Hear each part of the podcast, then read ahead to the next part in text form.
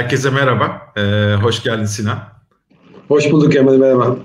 E, bugün 19 Mayıs 2021. E, Atatürk'ü anlı ve e, Gençlik ve Spor Bayramı'nın 102. yılını kutluyoruz. E, bugün bizim için ayrıca bir önemi de var tabii ki pencere programı olarak. E, artık YouTube kanalımızdan yaptığımız canlı yayınları eş zamanlı olarak LinkedIn'deki teknoloji ve inovasyon sayfasına da taşımış bulunuyoruz. E, bugün inan maalesef bir iş seyahati nedeniyle bizlere katılamıyor ama e, onun yerine e, çok ciddi e, bir transferimiz var bugün için. E, özel bir konuğumuz var. E, sevgili ve çok değerli e, Doktor Sertaç Doğanay'ı şimdi e, sahneye davet ediyoruz. E, Sertaç Hocam hoş geldin. O zaman siyah beyaz e, şeyimizle, tezahüratımızla başlıyoruz. Bilmiyorum cevap veren olur mu ama ben bir siyah diyeyim yani. Siyah. Biz de beyaz diyelim. Ee, Babın takımına buradan şampiyonluğu da tebrik edelim. İki çifte şampiyonuz kutlu olsun. Sertaç Hocam. Evet, Sağ olun arkadaşlar. Beşiktaş... Çok çok teşekkür ederim. Ee, tekrar hoş geldin hocam. Beşiktaş'ın ayrı bir anlamı var aslında bugün adına. Ona da değineceğim ilerleyen dakikalarda. Bizim e, klasik bir şeyimiz var e, pencere ekibi olarak. E, katılımcılarımıza soruyoruz nereden katılıyorsunuz diye. Çünkü çok farklı illerden veya hatta farklı ülkelerden insanlar görünce biz mutlu oluyoruz. E, bize bir motivasyon e, kaynağı da oluyor bu açıkçası. E, o yüzden bir soralım. E, Sertaç Hocam sen e, nereden katılıyorsun? Valla ben şu an e, Beşiktaş'ın olduğu her yerden katılıyor olabilirim yani. Gönlüm isterdi ki bu akşam Vodafone Arena'da olayım. Çünkü e, bir kupa töreni var. Böyle küçük bir kupa töreni yapıyorlar. Bu akşam kupayı alıyorlar bizimkiler. Lig kupasını alıyorlar. Dün de biliyorsunuz Türkiye kupasını aldılar. İstanbul'dayım. Henüz İstanbul'dayım ama yakın zamanda inşallah böyle bir 2-3 aylığına güney bölgelere doğru kaçacağım öyle görünüyor. İyi hadi bakalım. Ee, süper haberler. Ee, senin rutinin haline geldi. Güzeldi bu rutin aslında. Ee, bugünkü konumuzda zaten zihnen nasıl geç kanabilirim? Bu da e, büyük ihtimalle bu adamının da veya bu rutininde payı olabileceğini düşünüyorum. Ee, Sinan sen nereden katılıyorsun? Yine e, evden diye tahmin ediyorum. Aynen öyle evden. Bugün kendime farklı bir köşe seçtim. Daha böyle sade olsun. Bu yeni başlangıcı özel yeni bir deneme. Böyle ufak ufak Güzel. denemelerle aslında e, zenginleşmeye çalışıyorum. İstanbul'dan, Erenköy'den ben de herkese selam gönderiyorum. Harika, hoş geldin. Şimdi e, bugün e, konumuz yani bugün aslında özel yayınlarımızı bir kenara koyarsak 10. canlı yayınımız. E, çift taneli rakamlara geçtiğimiz bir gün böyle bir yenilikle e, yeni bir yola girmiş olduk. E, bu, burada günün anlam ve önemine istinaden zihnen nasıl genç kalabilirim konusunu konuşacağız ama öncesinde Sertaç Hocam senden şeyi de duymak istiyoruz açıkçası. Bu teknoloji inovasyon fikri nereden çıktı, nasıl çıktı, e, nasıl gidiyor, nereye gidiyor onu da bizle paylaşabilirsen e, çok mutlu oluruz. Zevkle zevkle. Çok teşekkür ederim. Keşke inan da olsaydı. Böyle dört kişi daha da güzel muhabbetimiz olurdu ama artık inşallah bir dahakine diyelim. Ee, şimdi şu anda yayını yaptığımız teknoloji ve inovasyon LinkedIn sayfasının aslında başlangıcı iki buçuk sene öncesine gidiyor.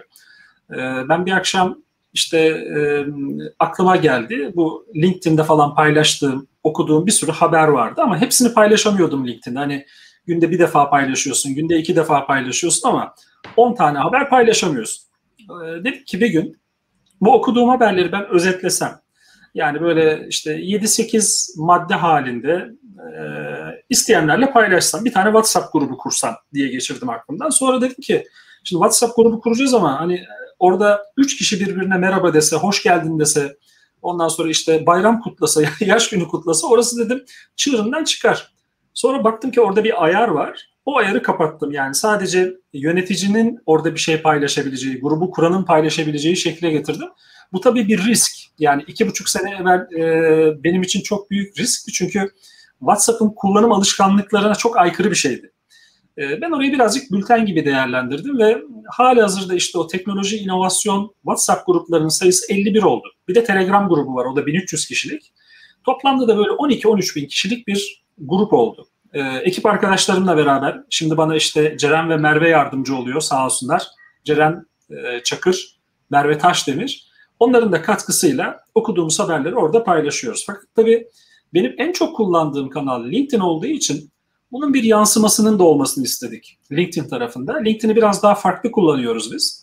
Ekip arkadaşlarımla beraber e, günde ortalama 20'ye yakın içerik paylaşıyoruz. sadece okuduğumuz haberleri, makaleleri, araştırmaları vesaireleri değil, LinkedIn'de bizim takip ettiğimiz kişiler arasında bizim konumuzla ilgili yani teknoloji, inovasyon, pazarlama, iletişim, reklam, yaratıcılıkla ilgili bir şeyler paylaşan, içerikler paylaşan kişilerin de adını etiketleyerek onlardan alıntılar yapıyoruz. İşte Ocak ayında başladı bizim e, LinkedIn sayfası hikayemiz. Hali hazırda işte Mayıs'ın ortasına geldik. Aslında ortasını da geçtik. Böyle 20 e, bin, 21 bine yakın bir takipçi sayısıyla bizi çok mutlu eden bir sayfa haline geldi. Ama bizi daha mutlu eden şey bu akşam itibariyle siz o değerli üçlünün yani işte Emre Başkan, Sinan Yorgancıgil, İnan Acılıoğlu üçlüsünün aynı anda hem kendi kanallarından yani şu anda da öyle zaten YouTube'daki Pencere programı kanalından hem de LinkedIn'deki teknoloji inovasyon kanalından yayın yapacak olması oldu. Benim zaten zevkle takip ettiğim bir programdı. Ee, arkadaşlarımla beraber operasyonunu yürüttüğüm sayfada da bu programın devam edecek olması beni çok mutlu etti. Çok teşekkür ederim size. İlk programınızda da beni konuk ettiğiniz için yani kendi e, en sevdiğim kanalda, üzerine her gün uğraştığım kanalda beni konuk ettiğiniz için de ayrıca çok teşekkür ederim. Sağ olun. Estağfurullah. Kanal senin Sertaç Hocam. evet bak bu şu an en en güzel söylenebilecek sözdü gerçekten. evet. Evet. Ee, o zaman teşekkür ediyoruz paylaşımların için. Ee, şimdi ben yavaş yavaş konumuza gireyim. Bu 19 Mayıs'a istinaden e, tabii biz de bugünün e, daha önce de üzerinde durduğumuz konuları da aslında biraz değineceğiz, göreceğiz. Zihnen nasıl genç kalabiliriz onu bir e, değerlendirmek istiyoruz. Ama şu 19 Mayıs'ın e, Atatürk'ü anma Gençlik ve Spor Bayramı ismini nasıl aldığını ben merak eden biriydim. Geçenlerde de e, doçent doktor Bengül Bolat'ın e, bir e, e, röportajıyla karşılaştım. Oradan çok kısa bir özet geçmek isterim izninizle. E, enteresandır. Aslına bakarsanız e, ilk başta bu Mayıs ayında Osmanlı zamanında 1916 yıllarında Selim Sırrı Tarcan ki kendisi e, Osmanlı sportif şeylerde çok aktifken Türkiye'nin de olimpik e, tarihinde çok önemli rol alıyor zamanında Cumhuriyet tarihinin başında.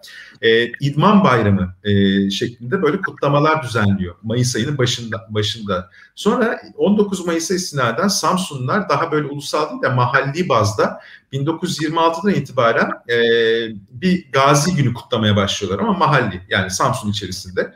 E, Selim Sırrı Tarcan e, sportif aktiviteleri devam ettiriyor ve Cumhuriyet'le beraber 1928'de e, şehirlere yaymaya başlıyor. İşte Mayıs'ın bir günü e, İstanbul'da, bir günü işte Ankara'da, İzmir'de, farklı yerlerde, e, farklı şekillerde kutlanıyor bu. Sonra enteresan 1935 yılında, bakın hani spor kulüpleri bazen STK gibi davranırız ya onlara. Çok enteresan bir gelişme. 1935 yılında e, spor kulüpleri devreye giriyor ve e, Beşiktaş Cimnastik Kulübü buna liderlik ediyor. Galatasaray ve Fenerbahçe ile konuşup diyorlar ki bunu Atatürk Spor Günü haline getirelim ve biz bunu öncülük edelim. Bunu Türkiye genelinde kutlayalım tarzında bir adım atılıyor. O yüzden bugün senin giydiğin, ben takım tutmuyorum ama giydiğin e, formanın e, ayrıca bir anlamı var aslında günle alakalı. O da tesadüfen e, oturdu yerine. E, sonrasında e, Atatürk Spor Günü kutlanmaya başlanıyor ve 1938 yılında ulusal bayram haline geliyor. Gençlik ve Spor Bayramı adını alıyor. Ama Atatürk'ü anma tarafıyla birleştirilmesi 1981'e Atatürk'ün 100. E, e, yaşına aslında tekabül ediyor ve onun doğum gününde temsil eden 19 Mayıs'ta ki Atatürk benim doğum günüm 19 Mayıs'tır diyor. E, aslında Atatürk'ü anma ve gençlik ve spor bayramı haline geliyor. Ama bizim tabii ki hayatımızda yani halka mal olan tarafta bu gençlik başka bir manaya karşılık geliyor diye tahmin ediyorum. Bizde uyandırdığı duygular, hisler çok daha farklı.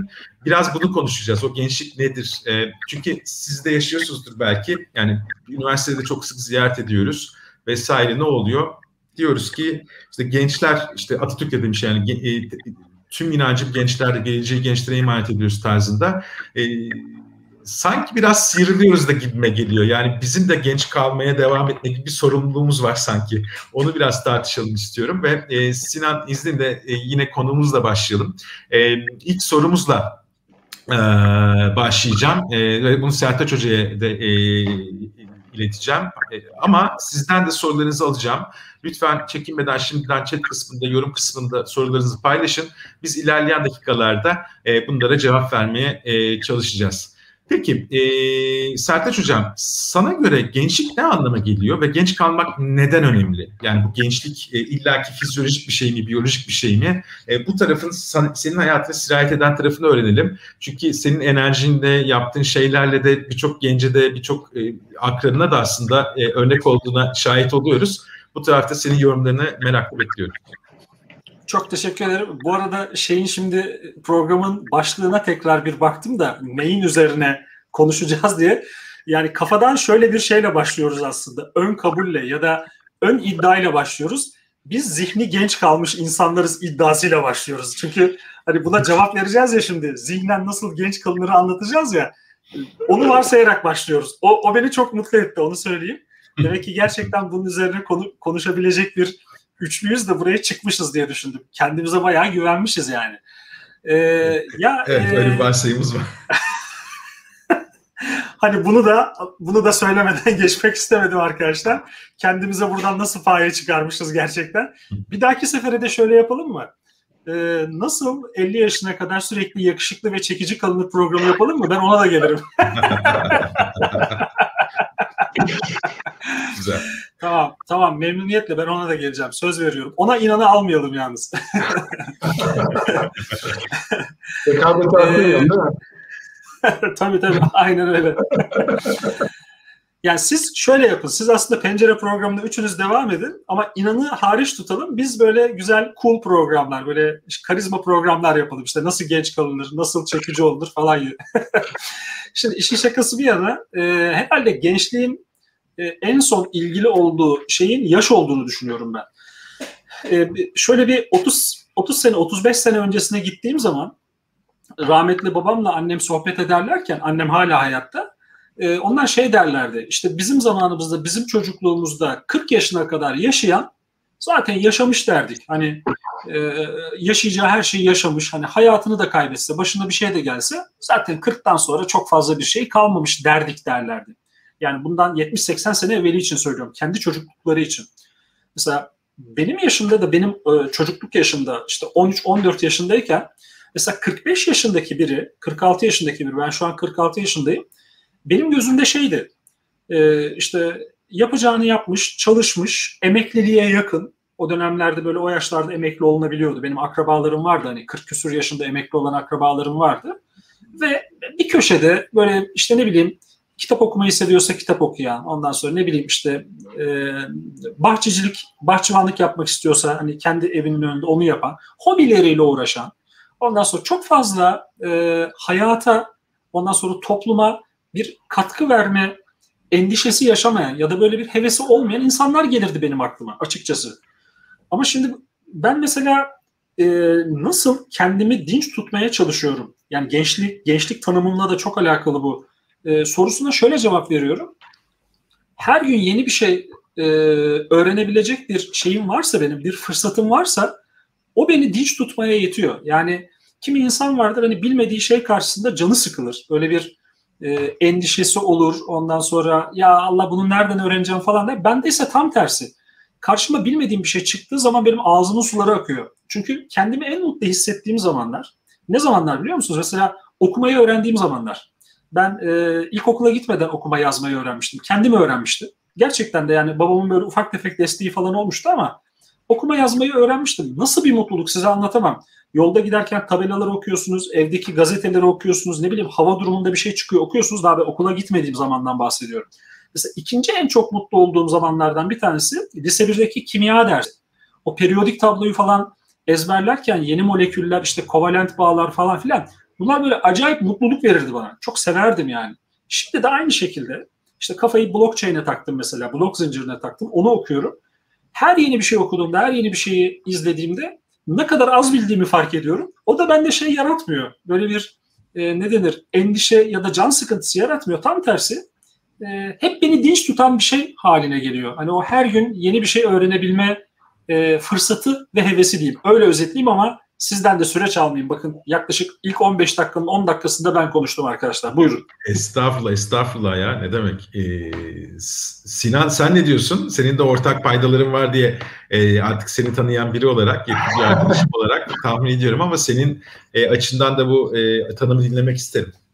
Aynen ben de zaten Sertaç Hoca konuşurken o kadar böyle ağzım kulaklarımı dinledim ki e, ne kadar güzel hani gerçekten de birbirini tanıyan birbirinin aynı tonda aynı mesajlar üzerinden aslında e, düşünen kişilerin bir araya geldiğinde bir kez daha fark ettim. E, öğrenmek çok çok bence de buradaki kritik başlıklardan bir tanesi.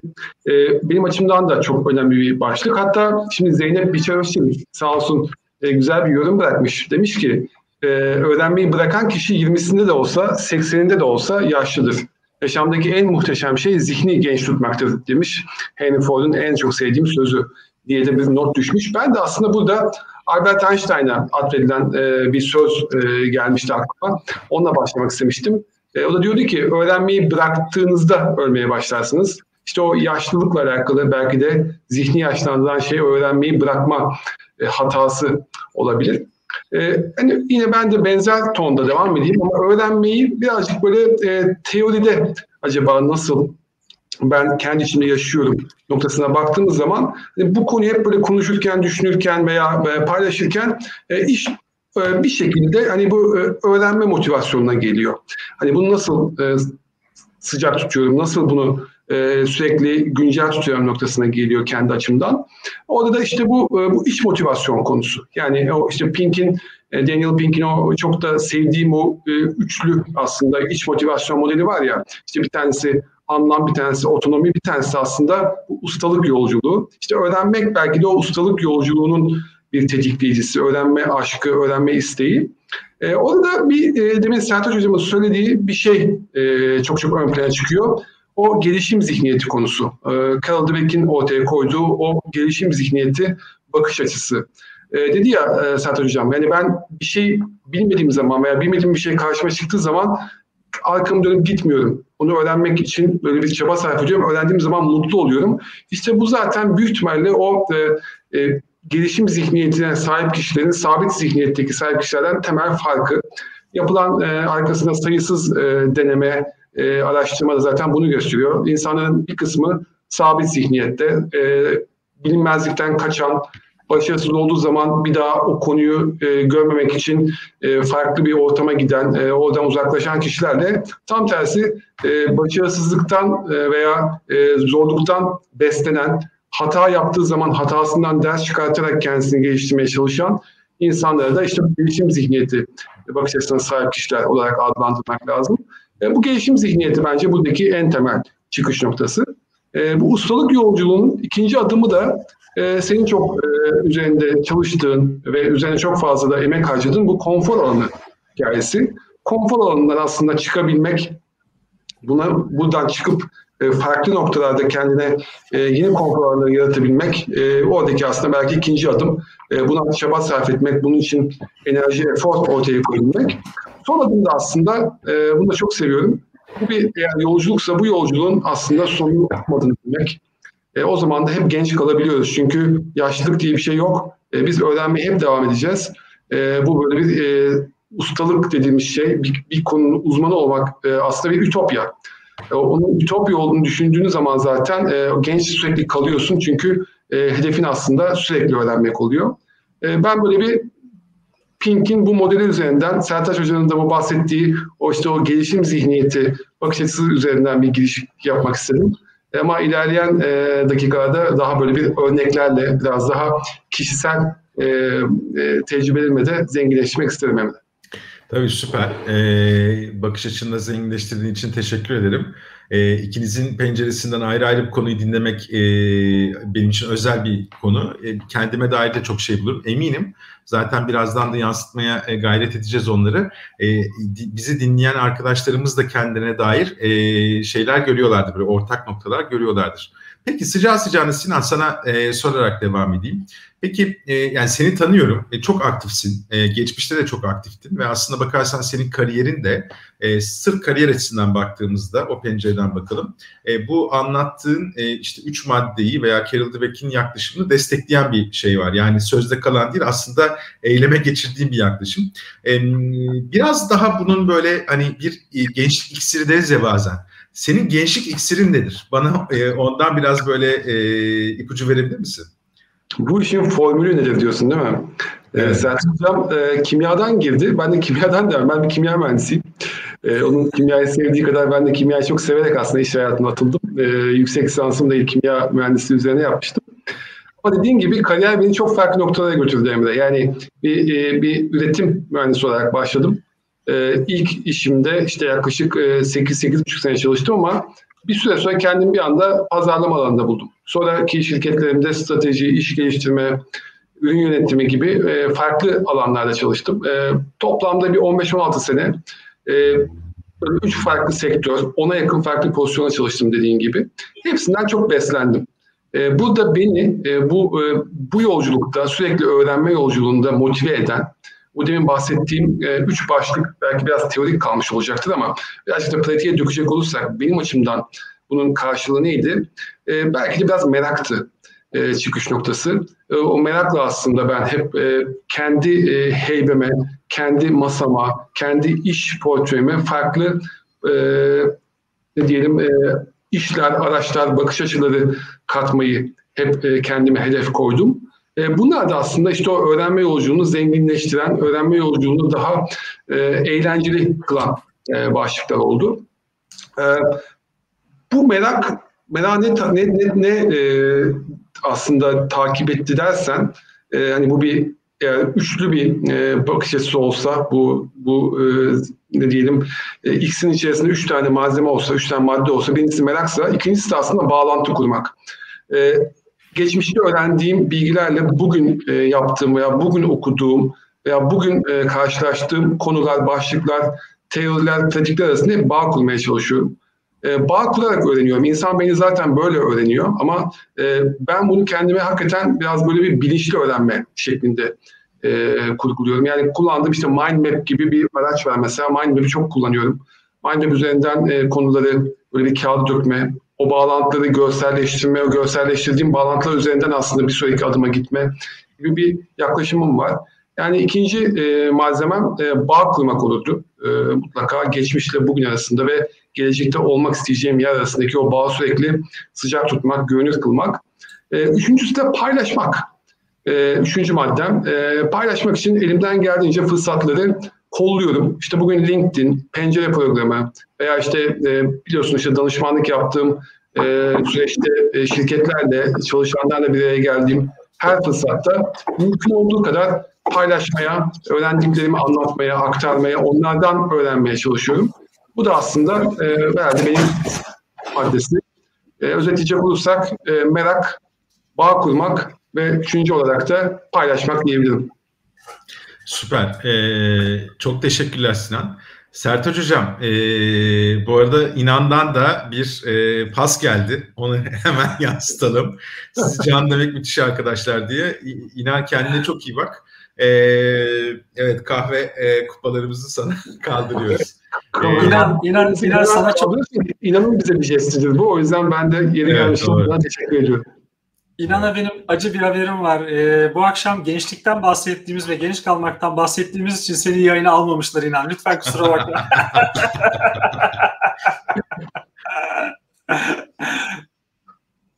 evet. Peki e, İnan'a da buradan selamlarımızı iletiyoruz. E, sıcağı sıcağına şimdi Doktor Sertaç Doğanay'ın gençlik iksirini e, bir öğrenelim istiyoruz. Sertaç Hocam var mıdır ipucu?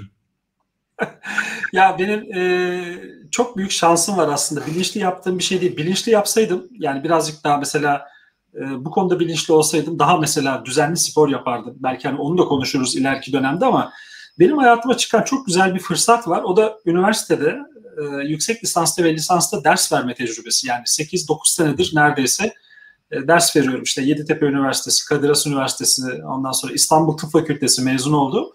O, o bana çok iyi geliyor. Yani çünkü e, arayıp da bulamadığımız şey. Hani bütün işte yok Z kuşakları, Y kuşakları, alfa kuşakları falan işte pazar araştırmaları var, şunlar bunlar var.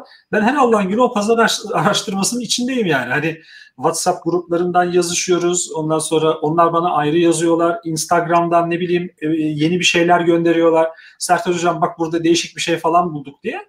E, bunların hepsi insanı zaten çok besliyor. Birincisi şey anlamda besliyor yani olumlu his anlamında besliyor. İnsana iyi hissettiriyor. İkincisi e, onlara ayak uydurabilmek için ekstra bir çaba sarf ettiriyor. E benim de çaba sarf etmekten yana hani kendini yormaktan yana bir sıkıntım yok. Yeter ki bir şey olsun. Bunun bana bir faydası olsun. Bunun etrafımdaki insanlara bir faydası olsun. O yüzden hayatımdaki en büyük şans, buradan kulaklarımı da çınlatayım bu arada. E, bana o şansı ve fırsatı yaratan değerli arkadaşım e, Gabi, e, onun yani takma adı Gabi, Gabriela Olaru, hali hazırda Kültür Üniversitesi'nde öğretim üyesi olarak çalışıyor. E, onun sayesinde ben e, işte öğretim görevliliğine adım atmıştım. Ondan dolayı da benim herhalde gençlik iksirim demeyeyim ama e, biraz daha iyi hissetmeme, biraz daha dinç hissetmeme ve kendimi hep dinç olma ihtiyacında hissetmeme sebep olan şey o gençlerle sürekli bir arada bulunmaktır. İkincisi tabii onu hiç yatsımamam lazım. Ee, arada bir ben anket yaptığım için o oranı biliyorum.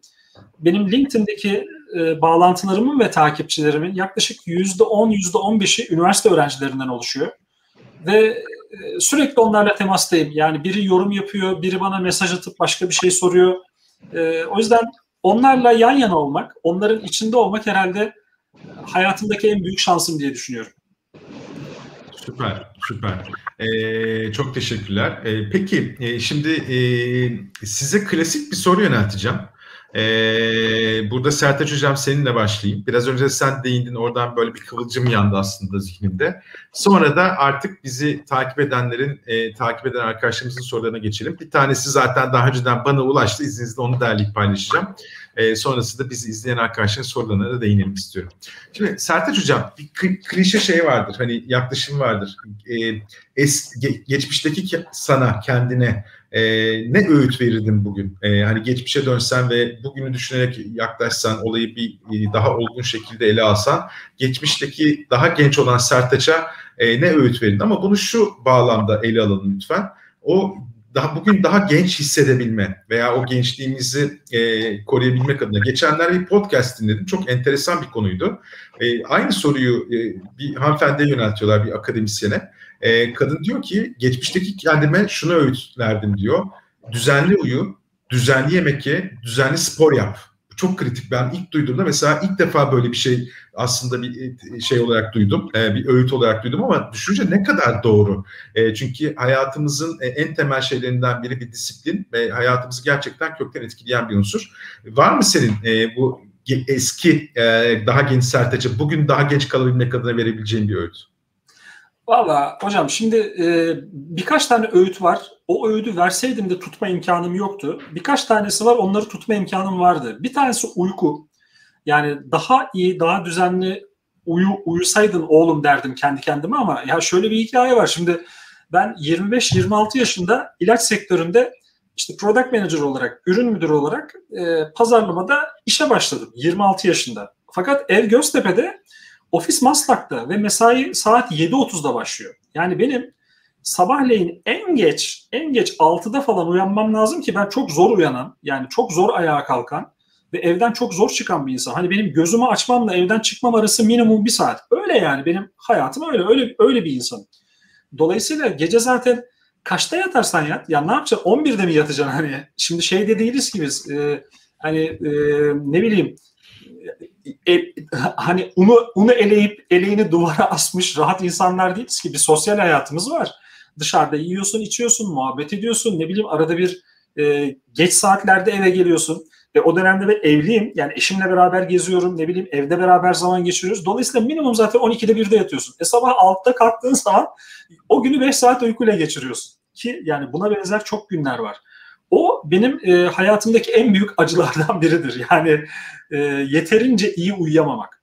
Ama tutabileceğim bir öğüt vardı mesela o da spor yapmak. Ona da yaklaşık bir e, iki sene evvel başladım. İki, iki buçuk sene evvel başladım. Pandemide birazcık sekteye uğradı. Uğramadı değil. Ama buradan kulaklarını çınlatayım. Ee, bizim aynı ajansta konuşmacı, sen de tanırsın Emre, e, Duygu Alptekin. Duygu Alptekin'in önerisiyle ben e, YouTube üzerinden spor yapmaya başladım. YouTube'da Walk at Home diye bir kanal var. Yani evde yürü diye bir kanal var. Sayısız video var. 20 dakikalık, 30 dakikalık, 45-50 dakikalık. Hiç inanmazdım bir insanın evde spor yapıp kendini iyi hissedeceğine. Çünkü ben hani spor salonunda değişik aletlerle ne bileyim işte basketbol salonunda falan spor yapmayı seven biriydim. Onu yapmaya başladım. Tekrar böyle bir 20 sene evveline geri dönsem ben geçtiğimde gerçekten çok düzenli spor yapan bir insandım. Böyle günde 3-4 saat hani önce bir futbol maçı ardından bir basket ondan sonra bir basket daha sonra yüzen falan bir insandım yani 15-16 yaşlarında. Onu sürdüremedim ve ondan dolayı çok pişmanım. Yani e, daha kendimi daha iyi hissedebilirdim, daha sağlıklı hissedebilirdim. E, bir de mesela e, şeyden yana avantajlıyız bence. Yani en azından ben kendimi öyle görüyorum. E, stres mesela insana çok kötü gelen bir şey. İnsanı kolay, çok hızlı yaşlandıran bir şey. Onunla ilgili mesela kendimi çok güzel telkin edebiliyorum. Yani değiştiremeyeceğim şeylerle ilgili üzülmeyi ve endişe etmeyi bıraktım ben bir süre önce. Yani ben e, belki işte mizacımla alakalı çok şey bir insandım. Her şey hatasız olsun, her şey böyle yani mükemmel olsun. Ondan sonra bir sıkıntı olmasın yani kimse bana laf etmesin. Fakat son birkaç senedir rahatladım. Kendime dedim ki senin de herkes gibi hata yapma hakkın var. Senin de herkes gibi duvara toslama hakkın var. Senin de herkes gibi özür dileme hakkın var. Çok şükür yani çok başıma gelmiyor bu tür şeyler ama kendimi rahatlattım böyle kendimi bir salı verdim. Onun da çok büyük faydasını gördüm öyle söyleyeyim. Süper. Çok teşekkürler işten paylaşımlar için. Sinan sen ne derdin? Veya işte yani e, senin de her, aslında kendi çocuklarımızı düşünerek de belki böyle bir şey düşünebiliriz. Bu cevap verebiliriz ama e, bugünkü Sinan'ı düşündüğünde daha genç yaştaki Sinan'a bugünü daha genç yaşayabilmek adına e, ondan ne rica ederdin? Ona başlayacağım ama Sertaç Hoca'nın bıraktığı yerden e, şöyle bir e, takipçimizin cümlesiyle devam edeyim. Çok da güzel bir şey. Kim olduğunu bilmiyorum çünkü LinkedIn user diye gelmiş ama genç kalabilmenin bir diğer sırrı da bence geçmişe dertlenmemek. Ee, bunun üzerinden aslında bir güzel bir yorum vardı. Demin görmüştüm tam da Sertaç Hoca'nın söylediği şey. Ee, bu bence çok çok kritik değil mi? Yani biraz aslında e, ne kadar aslında kafaya taktığımız e, bizi ne kadar geçmişte yaşat, yaşattığıyla da alakalı. E, hocam bence de çok e, kritik. Ben kendi tarafıma dönecek olursam hani ben geçmişe bakıp da acaba geçmişe neyi farklı yapsaydım kendimi daha genç ve daha zinde hissederdim diye düşündüğüm zaman kuşkusuz birinci başlık spor. Ee, böyle ben e, danışmanlık hayatına 2019'un sonunda başladım. Yani aslında öncesinde dediğim gibi e, çok farklı sektörlerde çok farklı tecrübelerim oldu ve 2019'un sonu 2020'nin başında ben danışmanlık yapmaya başladım. Tabii danışmanlık e, bir, bir miktar e, tabii ki masa başı işi ama bir miktar da saha işi. Hele hele eğitim danışmanlığı tarafı çoğunlukla saha işi. Bu saha bazen işte firmaların, şirketlerin toplantı odaları, bazen de otellerin konferans salonları veya eğitim odaları. Fakat tabii ben e, geçen sene 2020'de bu işe başladığım zaman e, 2020'nin işte Şubat'ında Mart'ında tam böyle sahaya çıkacakken Covid sahaya çıktığı için ben sahaya hiç fiilen çıkamadım. O gün bugün ben bütün eğitimlerimi, bütün toplantılarımı, bütün işte danışmanlık hizmetlerimi uzaktan veriyorum. Bilgisayar başında şu an nasıl sizinle konuşuyorsam bütün eğitimlerimi de böyle uzaktan kameralar karşısında veriyorum. O yüzden kimse benim boyumun posunun farkında değil. Ama benim boyum 1.90 aslında. Ee, ve hani e, boyuma göre de kilom fena değil. Hani hala tabii kendimi kilolu bulurum ama e, yani çok da böyle belli etmem. Boy bayağı kilomu kapatır ama yani e, gün sonunda e, fiziğim de e, şeyim de e, boyum da aslında spor yapmaya çok uygun.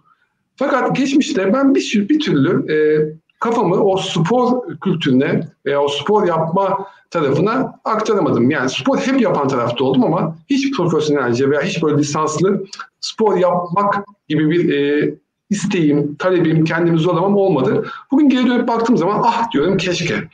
Bu ne olabilirdi? Basketbol olabilirdi. Eşim Kendisi lisanslı voleybolcu. O yüzden e, böyle bir diyor ki bana zamanla sen voleybol oynasaymışsın diyor. Çok da iyi olurmuş diyor aramızda böyle ara sıra oynarken. Çünkü yeteneğim yok değil. Yani basket oynasam bileğim fena değil. Voleybol oynasam zıplamam fena değil. Futbol oynasam işte geride oynarsam çok fazla ileriye açılmazsam top tekniğim fena değil ama hepsinden az az. Hiçbirinin üzerine düşmemişim. Uzun lafın kısası hani bir tane sporu böyle kesinlikle yapmak isterdim. O ilk aklıma gelen konu. E, ikinci konu da eğer zihnen genç kalmak için neyi farklı yapardım derseniz bu yazma paylaşma tarafı bahsettim ya LinkedIn'de evet şu anda yazıyorum. 522 gün oldu. Her gün yazıyorum. Ama aslında benim ilk yazma e, e, başlangıcım 2009-2010. Ben ilk blogumu 2010'da açtım. E, o zamanlar Blogspot'ta yazmaya başladım. Ve orada da yaklaşık 100'e yakın yazım var. Hala aktif e, o e, blog. E, ama sonrasında e, 1-2 yıl yazdıktan sonra ara verdim Keşke orayı vermeseydim. Çünkü o zaman işte iş hayatına yeni atılmıştım. Bir yandan genç bir mühendistim. Bir yandan işte yeni öğrenmeye çalışıyorken, bir yandan iş yaparken de bir yandan da paylaşmaya çalışıyordum ama o iş temposunda e, onu çok devam ettiremedim. Böyle bir yıl, iki yıl takip ettim. Sonra LinkedIn çıktı, Twitter çıktı. Daha cazip geldi yazmaktansa okumak. Okuma tarafına geçtim. Ve o böyle bir sekteye uğradı. Ne zamana kadar? İşte 2019'un sonu, 2020'nin başına kadar. Keşke daha fazla yazsaymışım. Orada o arayı vermeseymişim diyorum. Çünkü yazmak gerçekten de demin Nihal de yazdı.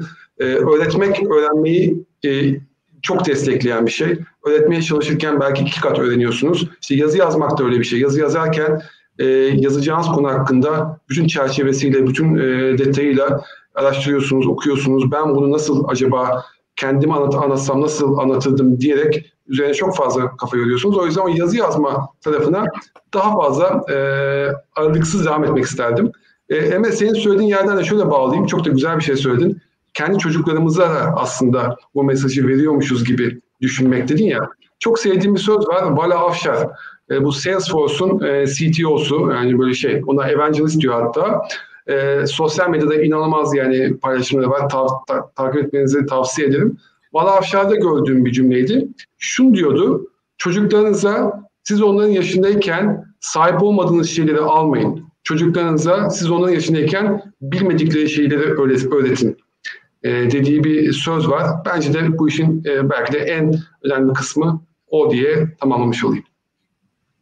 Ben ee, bir katkıda bulunabilirim. Bununla ilgili evet. çok çok kısa Emre Hocam müsaade, müsaaden olursa. Tabii ki. Tabii ki. E, yapmaya çalışıyoruz. E, ne kadar başarılı olacağız önümüzdeki günler gösterecek onu ama biz e, bizim Yiğit Ali oğlumuz 10 yaşındayken ona 10. yaş gününde bir değişik bir hediye vermiştik. Ee, kendi ismini ve soyadını taşıyan bir blog sayfası hediye etmiştik. yiğitalidoğanay.com ee, Bunun nereye vardığını söyleyeceğim de belki birilerini de cesaretlendirir bu. Ee, Yiğit Ali orada birkaç tane kitap özeti paylaştı. Yani ben onu orada böyle bayağı bir itekledim. Çok kolay olmadı onun için. İşte Word dosyasında yazdı. Onu beraber WordPress'e yükledik falan. Sonra Kadir Has Üniversitesi'nde benim düzenlediğim bir konferans vardı. İşte kulaklarını çınlatalım. Faruk Eczacıbaşı, ondan sonra e, Soner Canko ve Erol, Erol Bey, e, TÜSİAD eski e, başkanı. Onlar benim konuşmacım olarak, benim misafirim olarak oradaydılar ve Yiğit Ali hepsiyle tanıştı. Hepsiyle beraber fotoğraf çektirdi. İşte ve onların kim olduğunu anlattığımda da acayip heyecanlandı. Baba ne diyorsun sen yani nasıl olur falan dedi yani. Çünkü her biri kendi alanında çok kıymetli insanlar. Sonra oradaki izlenimlerini bir podcast olarak kaydetti. Yiğit Ali belki de Türkiye'deki en genç podcastçiydi o dönemde. 10 yaşında podcast çekmişti. Sonra nereye geleceğim? İş nerelere varıyor? Ee, ismini vermemde bir sakınca olmadığını düşünüyorum. Çok güzel bir otel var Fethiye'de. Aslında reklamlarını da yapmış olacağız ama bence dert değil. Hillside'da, Hillside Beach Club'da her sene düzenlenen bir baba oğul kampı vardır yaklaşık 25-26 tane baba oğul, sadece baba oğul ama yani anne oğul değil, baba kız değil, baba oğul. E, orada kampa giderler 3 gün. E, Hillside'ın PR ajansından beni aradılar bir gün. Dediler ki biz sizi zaten takip ediyorduk LinkedIn'de. Şimdi oğlunuzu da takip etmeye başladık ve bu kampa çok uygun bir baba oğul olduğunuzu düşündük. Sizi biz konuk etmek istiyoruz. Dedim ki şaka mı yapıyorsunuz? dediler ki şaka yapmıyoruz. Gerçekten biz gittik. E, dört gün bize orada çok güzel misafir ettiler Hillside'da. E, ve benim hayatımda Yiğit Ali ile geçirdiğim en değişik dört gündü öyle söyleyeyim. Çok değişikti. Gözlerimiz yaşlarla doldu öyle söyleyeyim. Ağladığımız anlar oldu çünkü şeyi fark ediyorsunuz bir zamandan sonra çocuğunuzu ne kadar az tanıdığınızı aslında sandığınızdan az tanıdığınızı nereye geleceğim? O Sinan dedi ya çocuklarımıza böyle bilmedikleri şeyleri öğretelim, onları ilerletelim. Abi bu tür şeyler yapmanın insana böyle katkıları da olabiliyor günün birinde. Böyle güzel güzel şeyler çıkabiliyor karşınıza. Aklınızın bir köşesinde olsun. Çocuklara verdiğiniz zaman onlar onun peşinden gidiyorlar. Hepsi bizden daha kolay adapte oluyor. Bizden çok daha hızlı öğreniyorlar. E, onu da eklemeden geçmek istemedim. Buna katılıyorum. Teşekkür ederim bu değerli etki, e, ekleme için. E, ben de aslında bakarsan siz, senin oğlunla olan hikayeni uzaktan da olsa takip ediyorum. E, feyz aldığım bir hikaye onu söyleyebilirim. E, ona da selamlar olsun buradan. E, Peki, şimdi e, Sinan senin üzerinde durduğun e, o Hemingway'den alıntı e, sevgili Damla Ömür Tantekin tarafından yazılmış. E, Teknoloji ve İnovasyon ekibi hemen arkada orayı çözdü, biz de paylaştı. Eksik olmasın. E, Damla'ya da buradan e, gönülden sevgilerimizi iletelim. E, şöyle bir, e, bir birkaç tane seyircimizden, dinleyicimizden aslında soru almak istiyorum. Bir tanesi e, kaptanımız Kıvanç Papur'dan e, geliyor aslında. Daha önceden programa hiç geçmeden sağ olsun e, Kıvanç kaptanım e, çok böyle disiplinli şekilde bize sorularını iletiyor Sertaç Hocam. E, yakın takipçilerimizden biri. Biz de onu çok seviyoruz eksik olmasın.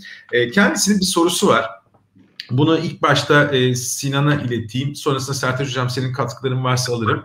E, bazı özel e, konu dışında sorular geliyor. Mesela Yasemin Hanım size sorunuzu aldım. Sertaç Hoca'ya direkt olarak ileteceğim bugün sonunda. E, ve gelen cevabı da sizle ayrıca paylaşacağım. E, ama konumuza sadık kalalım isterim e, kaptan e, Kıvanç Papur şunu soruyor. Güzel de bir yaklaşım aslında. Bir şey tanımlarken zıt hani kontrastlar üzerinden gitmek e, güzel olabiliyor. E, demiş ki e, yani genç zihinden bahsediyoruz. Genç kalan bir zihinden bahsediyoruz ama yaşlı zihin nedir? Veya neden yani bir zihin neden yaşlanır? Bu bir kader midir? Veya bunun için bir şey yapabilir miyiz? Aslında buralara dokunduğumuz noktalar oldu ama o yaşlı zihni de bir tanımlarsak kontrasta belki bir şeye getirebiliriz. Bir de çok güzel bir sorusu var. Buraya da ben bir cevap vermek istiyorum sonrasında. E, o yüzden bu soruyu kendime ayıracağım izninizle. Sizin zihninizin yaşlandığını hissettiğiniz e, bir durum oldu mu? Böyle bir durumda ne yaptınız? Bence çok kritik bir konu çünkü e, yani burada o farkındalığın ve e, durmadan radarımızın açık kalmasının öneminden de değiniyor kendisi. E, Sinan ne dersin? Yaşlı zihin nedir sana göre? Nasıl tanımlarsın? Zıttını tanımlamak adına. Evet, e, kaptana buradan yine selam olsun. Teşekkür ediyoruz önden gönderdiği güzel sorusu için.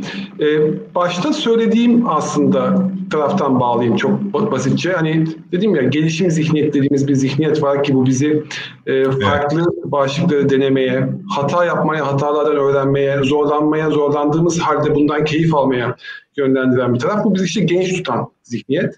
Bunun tam zıttı da işte sabit zihniyet adını verdiğimiz e, Carol Dweck'in e, aslında adını verdiği e, bir yaklaşım. Bu da bence tam kaptanın sorduğu bu yaşlılık, yaşlı e, zihin dediğimiz tarafa karşılık geliyor. Yani nedir sabit zihniyet? Olduğu pozisyondan memnun, konforun dışına çıkmak istemeyen, yeniliklerden korkan, korkmak da demeyelim de yeniliklerden aslında e, kendisine bir fayda görmeyeceğini düşünen, benim bildiklerim bana yeter, ben bunlarla memnun memnunum diyen ki hani şimdi belki söylerken çok negatif şeyler söylüyormuşum gibi hissediyorsunuz ama şöyle dönün çevrenize bakın.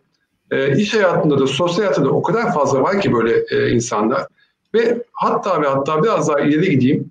Kendi kariyerinize bakın, kendi yolculuğunuza bakın. Siz de acaba kendinizi böyle pozisyonlarda hissettiniz mi? Yoksa hiç mi hissetmediniz? Bunları düşünün. Çünkü e, ben bu e, sabit zihniyetle gelişim zihniyetini böyle sanki e, siyahla beyaz gibi ayırıyor gibi olsam da günün sonunda hepimiz e, özellikle bu kariyer yolculuğunda veya sosyal hayatımızda zaman zaman kendimizi iki tarafta da bulabiliyoruz.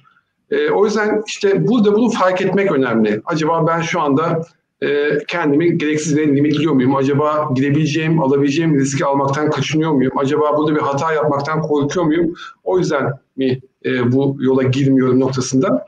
E, o sabit zihniyete düştüğünüz anları fark ederseniz tekrar o farkındalıkla gelişim zihniyeti tarafına geçmek mümkün. Ben de tam buradan aslında pası tekrar sana geri vereyim çünkü sanıyorum senin bir e, bununla yönelik e, örneğin varmış gibi anladım. O soruyu kendine ayırmandan dolayı. Ama hani pası bir anda sana verirken bir yandan da Sertaç Hocam'ın varsa e, farklı görüşü, katkısı yorumu tabii ki ondan da büyük bir zevkle dinlemek isterim. Arkadaşlar siz lütfen devam edin. Ben zevkle dinliyorum. Zaman kalırsa ben söylerim. Emre Hocam buyur.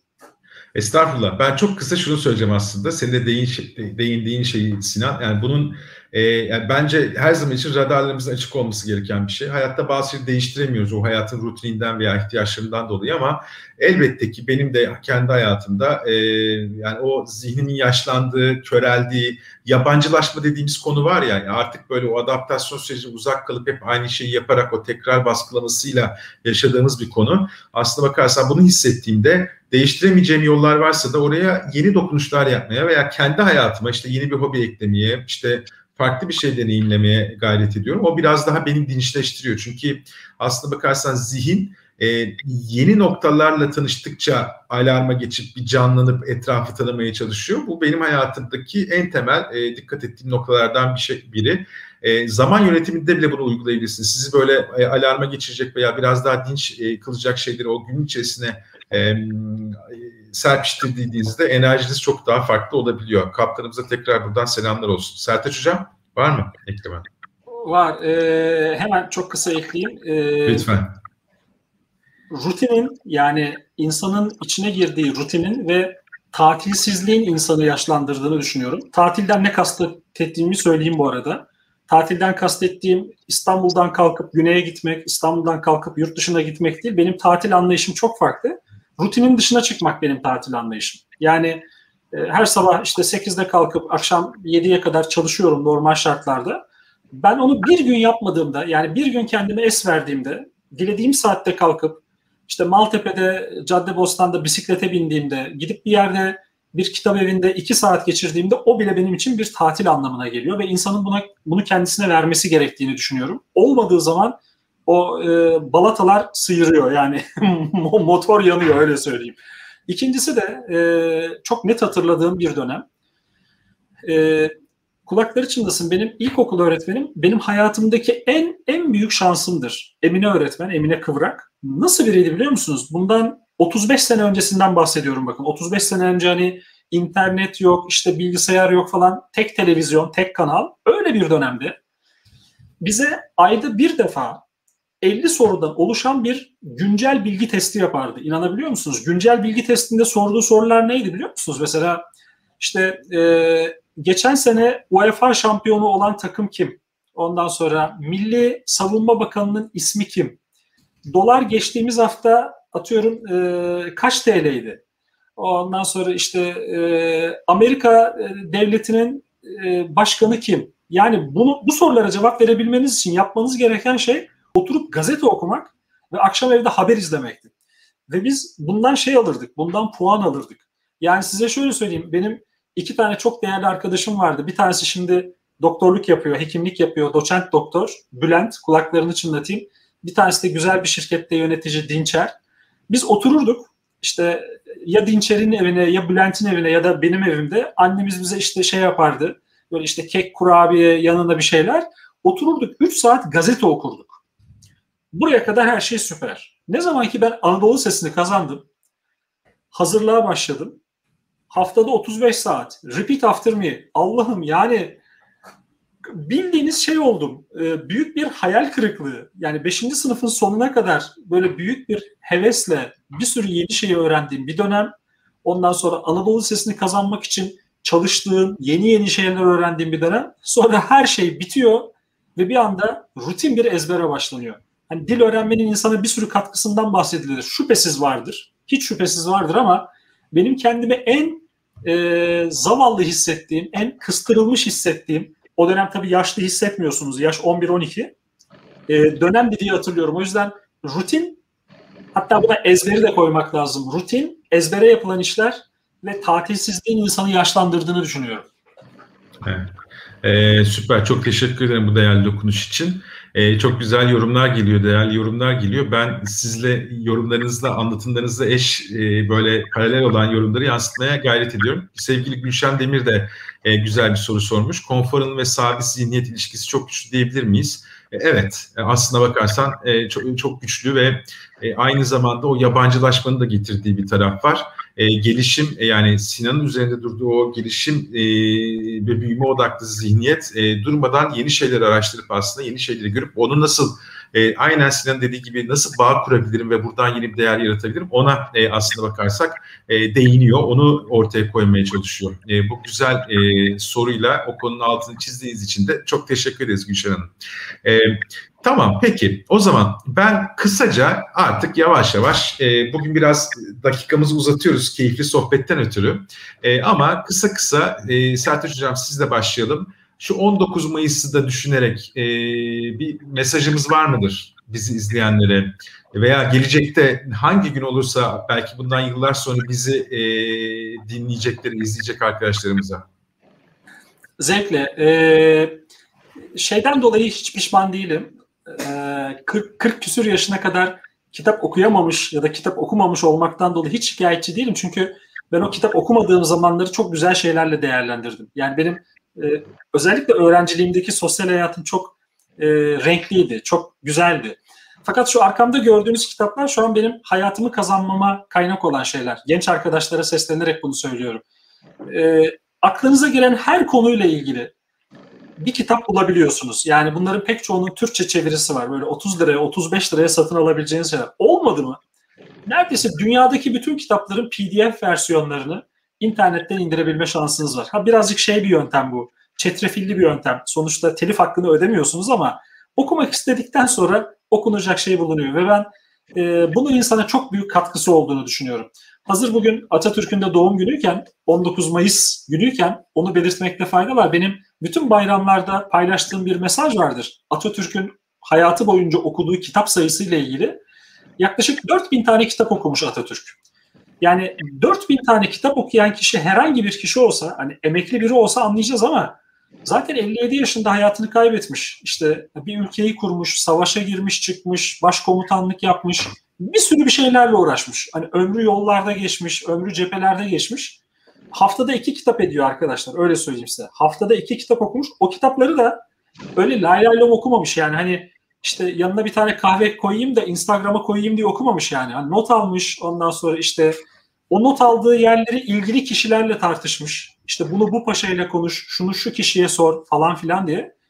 Ee, müthiş bir zenginlik tabii. Yani zaten Atatürk olmak gibi bir şeyimiz yok da öyle büyük bir hedefimiz yok da e, hazır yeri gelmişken bunu da söylemekte e, çok büyük bir fayda görüyorum. Yani e, bunun tek boyutlu olmadığının farkındayım. Atatürk gibi büyük bir e, insanın o hale gelmesinin tek kaynağının kitap okuması olmadığının farkındayım. Yani arka tarafta bir sürü şey sayılabilir ama hazır Emre Hocam sen de sormuşken e, ne önerirsin diye benim önerebileceğim en e, ucuz, en kolay, en yapılabilir, en ulaşılabilir şey doğru kitapları okumaktır herhalde. Benim söyleyeceklerim bu kadar. Çok teşekkürler Sertaç Hocam. Sinan senin 19 Mayıs mesajın nedir? Ee, çok sağ ol Emre. Şimdi evet bugün madem ki atamızın biz gençlere emanet ettiği e, bir gün. Yani onun sayesinde aslında bugünlere geldik ve bugünü kutluyoruz hep beraber. Ben de gençler üzerinden bir mesaj vermek istedim e, kapanışta. E, hatırlarsan iki hafta önceki programımızda e, tam da bu gençlerle bir aradaydık. Üç tane pırıl pırıl Z jenerasyonu arkadaşımız vardı. E, Ekin, Özgür ve e, Nihal. Onlarla konuşurken ben onların böyle söylediklerini böyle çok dikkat dinlemeye çalıştım ve hep kendime notlar aldım. Hatta kapanışta da böyle mümkün olduğu kadar böyle bir hashtag haline getirerek söylediklerini böyle kendimce anlamlandırmaya çalıştım. Onlar üzerinden aslında ben de mesajlarımı vermek istedim. Bugünün gençleri ne bekliyor? Benim anladığım kadarıyla. Bugünün gençleri bir kere e, öğrenme kavramının değiştiğinin farkında. Sertaç Hocam geçenlerde çok güzel bir e, paylaşım da yaptı. Hani üniversite öğrenimi, işte lise öğrenimi tamamen değişiyor. Artık çok farklı bir öğrenim dünyasına doğru gidiyoruz. Ee, okulların aslında şekil değiştirdiği, eğitimin, öğrenimin şekil değiştirdiği bir dönemdeyiz. Ve gençler bunun farkında. Belki bu pandemi birçok şey olduğu gibi eğitimi de çok e, hızlı değiştirdi ama artık hiçbir şey eskisi gibi olmayacak. O yüzden işte bu bazen okumak, bazen bir podcast dinlemek, bazen YouTube'da konuyla ilgili videolar izlemek, bazen işte çok sizin için ulaşılmaz bir üniversitenin herkes açık kaynağından bir e, eğitim programına, bir sertifika programına belki de bazen ücretsiz olarak katılmak.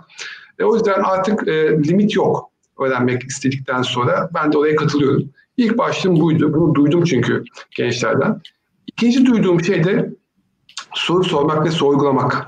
Bugünün gençleri çok daha fazla sorguluyor e, özellikle e, kendisini geliştirmek isteyen gençlere diyelim. Tabii genelleme yaparken nasıl başta bir genelleme yaparak bir pozitif ön yargıyla yola çıktıysak bu da da o pozitif ön yargıyı ortaya koyarak kendisini geliştirmek isteyen, kendine yatırım yapmak isteyen gençler bu işin soru sormakla, sorgulamakla aslında mümkün olduğunun farkında.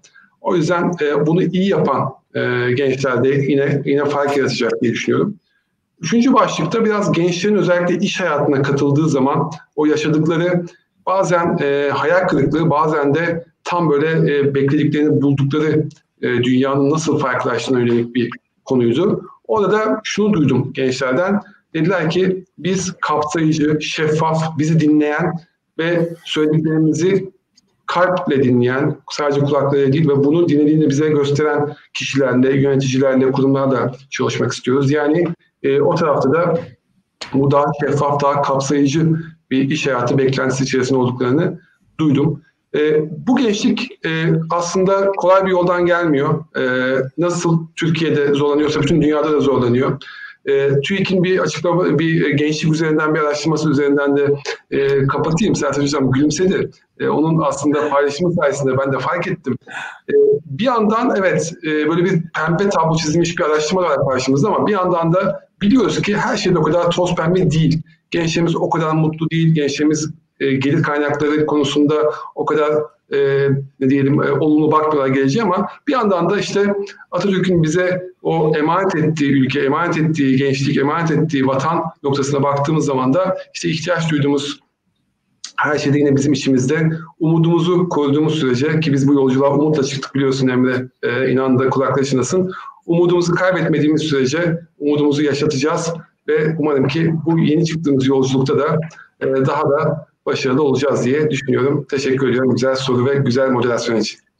Peki ben teşekkür ederim. O zaman e, izninizle e, teknoloji ve inovasyon eş canlı yayını yaptığımız bu ilk programımızda Pencere'nin de 10. canlı yayınında e, bu konuştuğumuz e, nasıl zihnen genç kalabilirim başlığı altında neler üzerinden geçtik. Çok kısa ben kendime aldığım noktaları e, paylaşayım anahtar kelimeleri. Sertaç Hocam başta tabii e, yine o esprili e, yaklaşımıyla yaklaştı. Yani biz kendimizi tabii ki zihnen genç e, varsayıyoruz gibi anlaşılıyor ama yani biz e, hepinizi tanıdığım için söylüyorum biz bunu kabul eden insanlar değiliz gibime geliyor ve bunu yolda daha fazla ne yapabiliriz? Hatta bizi burada takip eden dinleyicilerimizin de aynı modda olduğunu e, yakinen biliyorum. Bazıları sohbetlerimiz de oluyor sağ olsunlar ilgileri için. Yani bu noktada e, ben şahsen e, kendime dair bir yöntem geliştirmiş olsam da kendi hayatım içerisinde sizden aldığım noktalar veya notların benim hayatıma değer katacağını inanıyorum. O yüzden Teşekkür ediyorum. Neler üzerinden geçtik? Temelde merak duygusu, öğrenme, bağlantı kurma ve aslına bakarsanız işte okuyarak yeni şeyler öğrenme. Hatta Sertaç Hocam'ın çok güzel bir tatil e, tanım vardı rutinin dışına çıkmak adına vesaire. Ve e, burada o e, büyüme zihniyeti, gelişim zihniyeti, Carol Dweck'in yaklaşımı üzerinden e, geçtik. Ve aslında hayatımıza yeni böyle noktalar koyduğumuzda, yeni gelişim noktaları koyduğumuzda zihnen e, genç kalabileceğimizi e, vurguladık. Bu neden önemliydi bizim için? Aslına bakarsanız belki şundan dolayı e, ben de bazen e, yayın sırasında bahsetmiştim. Üniversiteye gittiğimizde gençler sizden çok şey bekliyoruz derken bir temkinli yaklaşıyorum. Çünkü bütün sorumluluğu onlara yüklemek evet e, onlardan beklentimiz çok yüksek. E, bu Cumhuriyete karşı sorumlulukları da çok yüksek onu da biliyoruz. Ama bizim sorumluluklarımız hala bitmiyor. Hani klasik şey vardır. E, yaş aldıkça insan ne oluyor? Tecrübesi artıyor tamam ama yaş aldıkça insan enerjisi de azalıyor. O tecrübeye eş olacak şekilde bizim o enerjiyi biraz yanımızda tutmamız gerektiğini inanıyorum. Ama şu da bir gerçek. E, ne gençler görüyoruz çoktan dinmiş işleri e, içlerindeki enerji dinmiş ama ne insanlar görüyoruz? E, yaşanmış e, hepsi bizden diri. Yani bunun da bir e, şey olduğuna inanıyorum. E, bize vereceği e, sinyal veya mesaj olduğuna inanıyorum. Oradan alacağımız öğretiler olduğuna inanıyorum. Bunlardan biri de bence 19 Mayıs tarihi. Yani Atatürk de zaten ne diyor?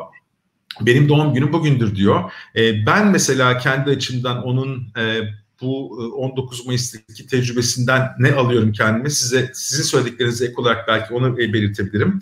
E, o da dediğiniz gibi aslında durmadan okuyan, öğrenen, soruşturan mesela onun e, karar verme süreçlerini incelediğinizde de e, hep e, farklı insanlardan fikirleri alıp bağdaştıran, onlardan bir bağlam yaratan bir yaklaşımı var e, sentez yaratan bir yaklaşımı var. E, bunlara ek olarak aslında e, ben şunu görüyorum. E, o öğrenmeyi ve e, işte e, kendini geliştirme tarafını bir cesaret olarak görüyorum. Yani çünkü o, o andaki kültür dahilinde, kurum kültür de olabilir, farklı bir kültür de olabilir. E, kendini geliştirmeye ve onu hayata e, bir eylem olarak yansıtmaya cesaret eden bir yapısı var. Eminim siz de katılırsınız diye tahmin ediyorum bana. O günlerde de hani biz nasıl bazen bir işte sofrada otururken dünyayı kutluyoruz. E, e, Cumhuriyeti kutlanan yığınla insan olmuştur kahvehanede veya bir e, sofrada otururken. E, ben o noktada eylemin yani bir amaç doğrultusunda atılan e, o adımın çok kritik olduğunu inanıyorum. Ve bence eyleme dökülen e, bir fikir, bir düşünce, bir gelişim e, gençliği destekleyen unsurlardan biri olarak e, düşünüyorum. Hasan Mutlu'nun da e, değerli bir yorumu vardı. Onu da yansıtmak istedim. Evet.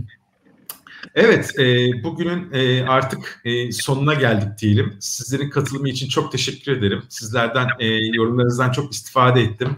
Gelen yorumlar ve bizi takip eden e, ve yorumlarıyla bize katkıda bulunan tüm e, e, arkadaşlarımıza da teşekkür ederim. E, ne diyelim? Nice 19 Mayıs'ları diyelim nice e, böyle güzel e, günlere diyelim. E, hepimizin zihnen geç kaldığı, genç kaldığı, üretmeye devam ettiği ve bu ülkeye bir fayda e, sunmaya devam ettiği bir e, ömür dileyelim. E, hepiniz kendinize çok iyi bakın. Bayramımız kutlu olsun. E, iyi akşamlar diliyoruz pencere olarak. İyi akşamlar. Hadi görüşmek üzere. İyi akşamlar. Hoşçakalın.